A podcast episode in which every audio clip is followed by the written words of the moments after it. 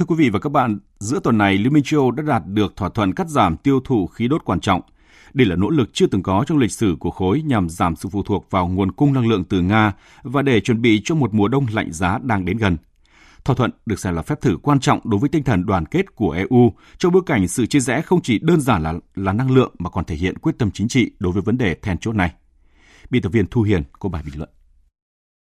Gọi đây là một thỏa thuận chưa từng có, bởi trong lịch sử quan hệ với Nga, không ít lần các nước thành viên của EU nhận những cú sốc thiếu nguồn cung năng lượng trầm trọng từ Nga. Điển hình là cú sốc năm 2008 khi đường ống vận chuyển khí đốt từ Nga qua Ukraine bị ngắt do liên quan đến tranh cãi về phí vận chuyển. EU cũng đã phải thắt lưng buộc bụng để vượt qua được mùa đông băng giá. Nhưng lần này thì khác, câu chuyện khủng hoảng khí đốt không chỉ đơn thuần là vấn đề năng lượng mà còn là quyết tâm chính trị của cả EU để đạt được mục tiêu lâu dài hơn của khối trong vấn đề năng lượng. Trước đó hai tuần, EU đã thất bại khi đưa ra đề xuất cắt giảm 15% khí đốt tiêu thụ cho mỗi thành viên.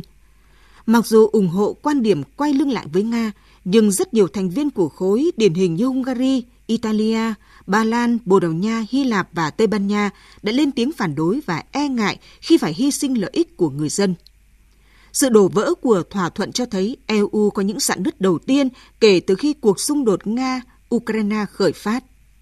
Tất nhiên EU sẽ không muốn để thế giới cảm thấy khối đang bị chia rẽ và quyết định soạn thảo một bản kế hoạch khác với nhiều sự nhân nhượng hơn, xem xét đến khía cạnh an ninh năng lượng của từng quốc gia để có các quy tắc miễn trừ thích hợp. Nguồn cung khí đốt suy giảm, giá nhiên liệu tăng cao cùng những hình thái thời tiết khắc nghiệt cực đoan diễn ra ngày càng thường xuyên là nguyên nhân khiến bài toán khí đốt của EU ngày càng khó có lời giải. Bởi vậy, ngay sau khi đạt được thỏa thuận, EU đã thở phào nhẹ nhõm. Bộ trưởng Kinh tế Đức Robert Habeck đã gọi đây là minh chứng cho việc EU không thể bị chia rẽ. Bộ trưởng Năng lượng Manta Mariem Danli thì lên tiếng ca ngợi thỏa thuận là thông điệp mạnh mẽ về sự đoàn kết. Tuy nhiên, đó chỉ là những tuyên bố lạc quan mang tính khích lệ,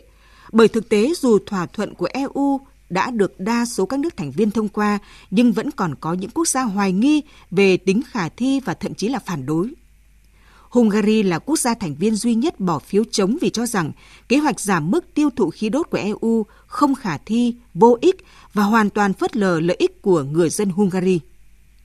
Việc Hungary bỏ phiếu chống cũng không hoàn toàn vô lý khi quốc gia này phụ thuộc hầu hết vào nguồn năng lượng từ Nga.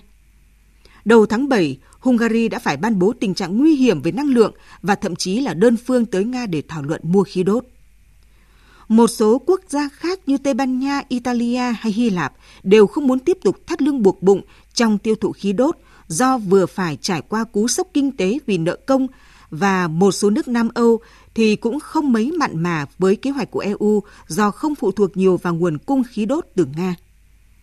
Bài toán khí đốt tiếp tục là một phép thử đầy cam go cho sự đoàn kết của EU khi các quốc gia buộc phải cân nhắc lựa chọn giữa một bên là lợi ích kinh tế và bên kia là đoàn kết nội khối.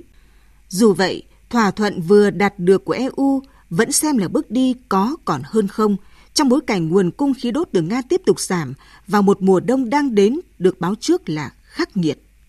Quý vị và các bạn vừa nghe bài bình luận nhan đề thêm một phép thử cho sự đoàn kết của EU với sự thể hiện của phát thanh viên Hải Yến.